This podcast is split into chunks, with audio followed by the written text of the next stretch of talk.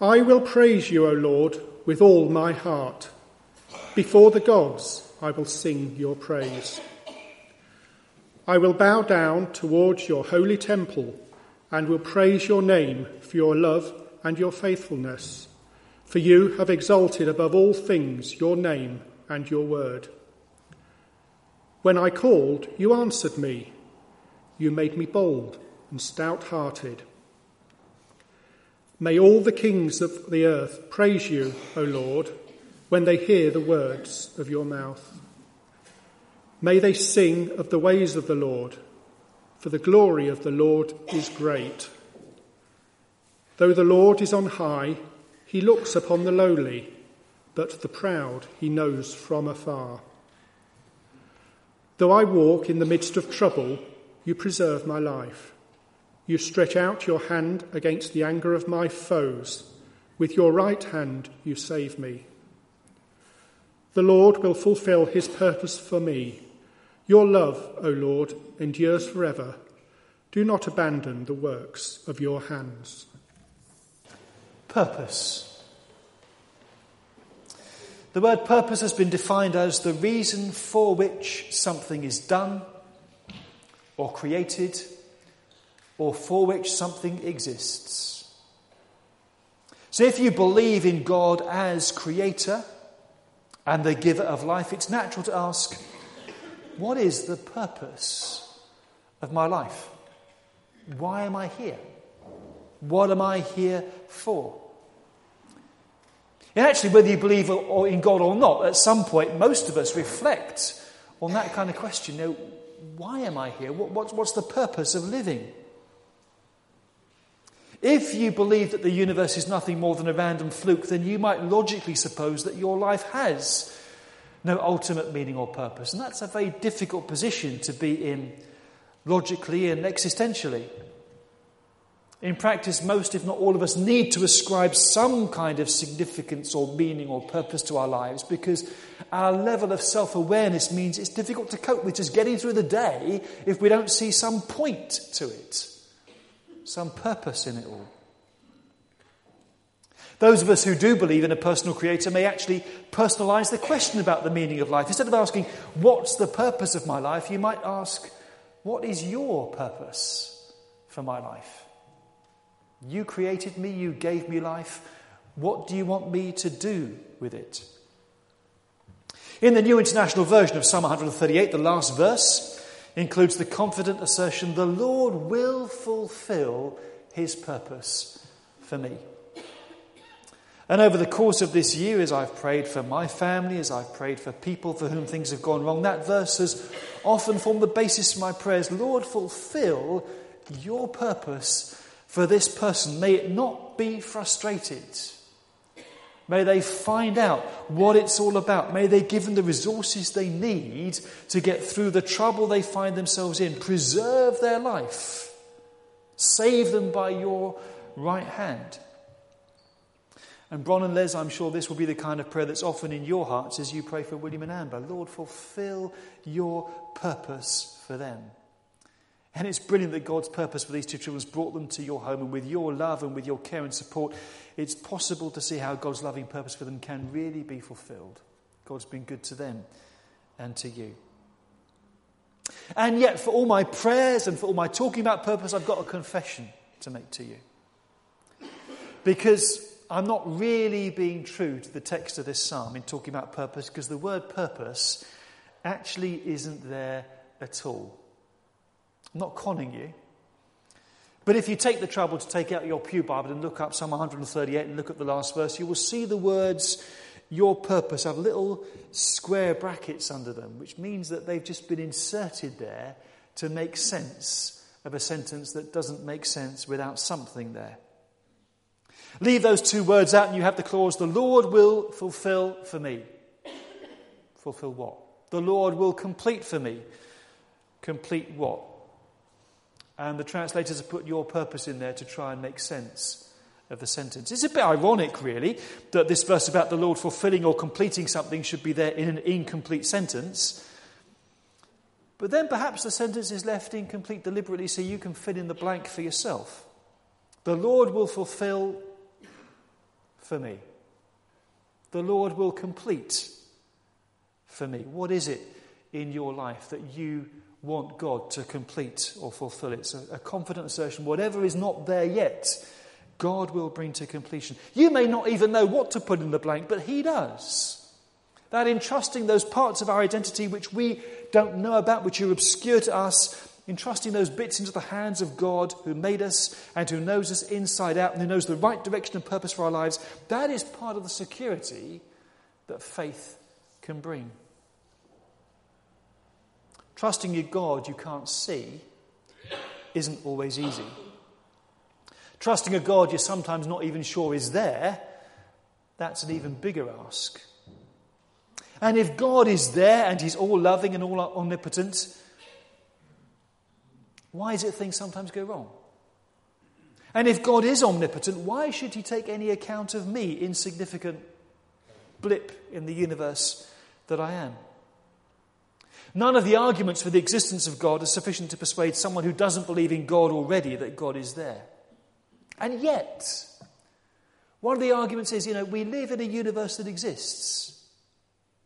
Why is it here in the first place?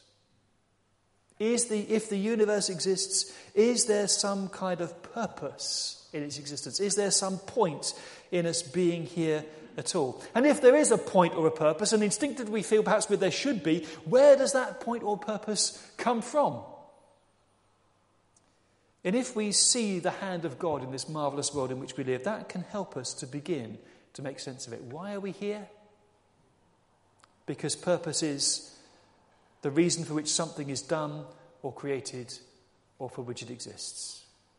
God made us. God made the world in which we live for a purpose. And we have our part in His plan and in His purpose, in His purposes. But if there is a God, how do we get to the point of trusting Him? The God whom we worship has made Himself known as a God who is full of steadfast love and faithfulness, and He has bound Himself to that word. So while in Himself He is omnipotent and therefore He can do absolutely anything, He is as free to do good as He is to do evil. He has the power both to forgive and to condemn. But He has said, I am a God full of steadfast love and faithfulness. And by that declaration He has bound Himself by His word to deal with us strictly in accordance with steadfast love and in faithfulness, as we put our trust in Him. That's where faith becomes a bit of a step into the unknown. Does God love me? Can I trust Him? Sometimes it's only as you begin to give God a try that you find out whether He really is loving and faithful or not.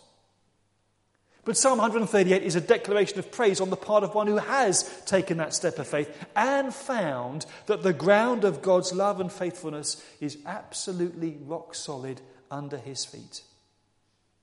When I called, You answered me. You made me bold.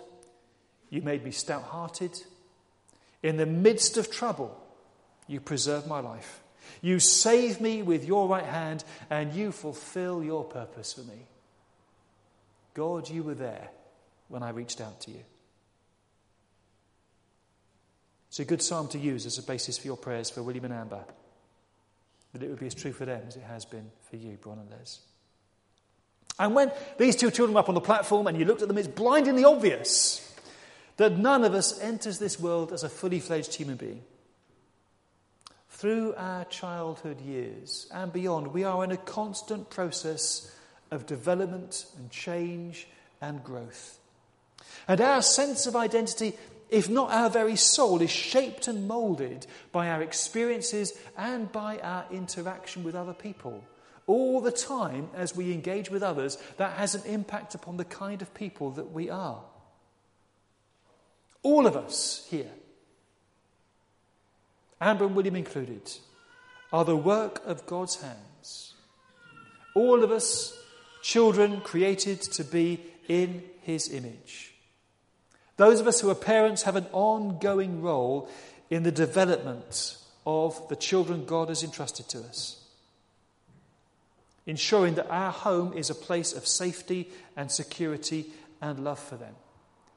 And in those formative years as children grow up, As we engage with them and they learn to trust us, they grow not just physically, but emotionally, in their capacity to think for themselves, in confidence, and in their relationship with each other, with family and friends, and in the knowledge of the God who made them. Children are a work of God's hands, but they're a work in progress. And God uses parents and all of us to shape and fashion their characters and personalities as they grow. That's an immense privilege and an immense responsibility for parents. And that's why, as a church, we always come alongside parents to pledge our support for you in a service of dedication. And all of us are engaged in that process still of developing and growing and changing. And the psalmist says to God, "Do not abandon the works of your hands."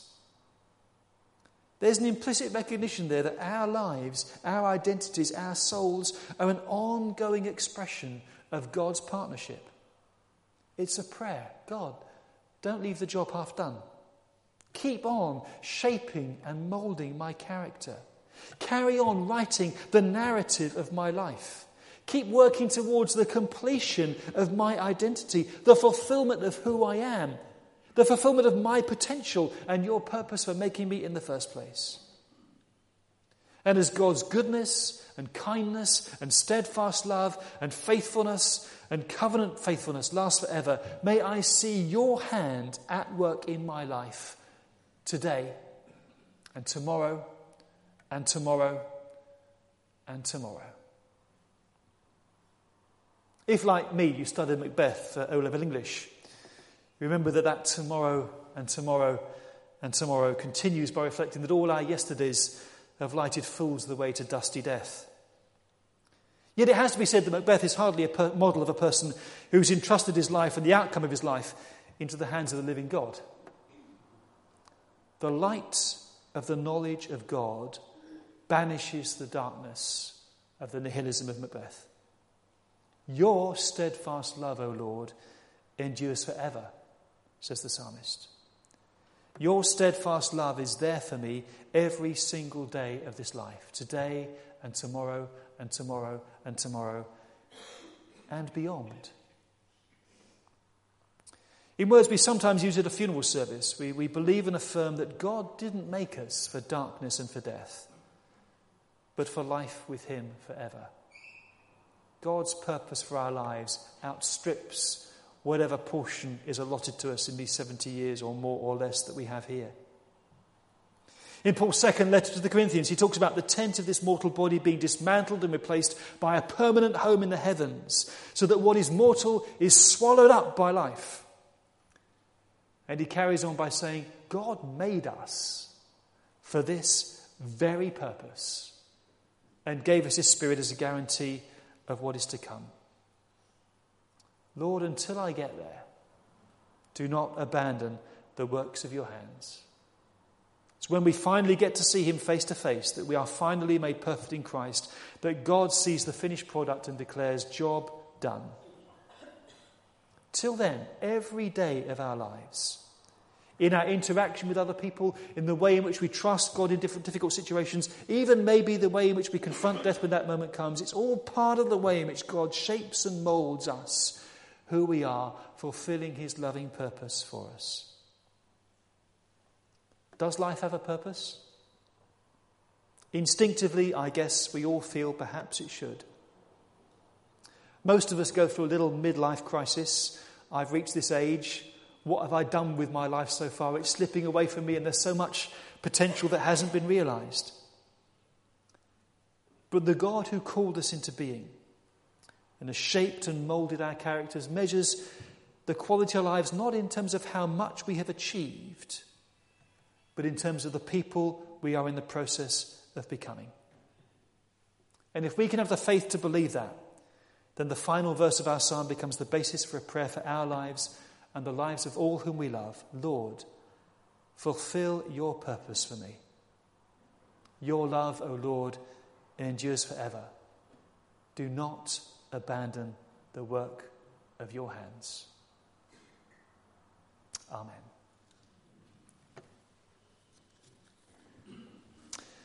Let's close our service by singing together 1569, To Him We Come. Jesus Christ our Lord, God's own living word, his dear Son, we entrust our lives to him as we sing this, our closing hymn.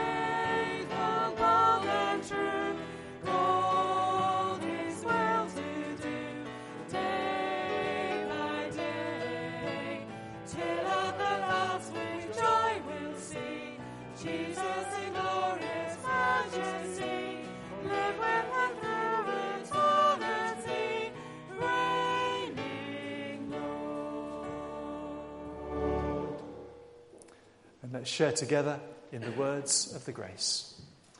May the grace of our Lord Jesus Christ and the love of God and the fellowship of the Holy Spirit be with us all evermore.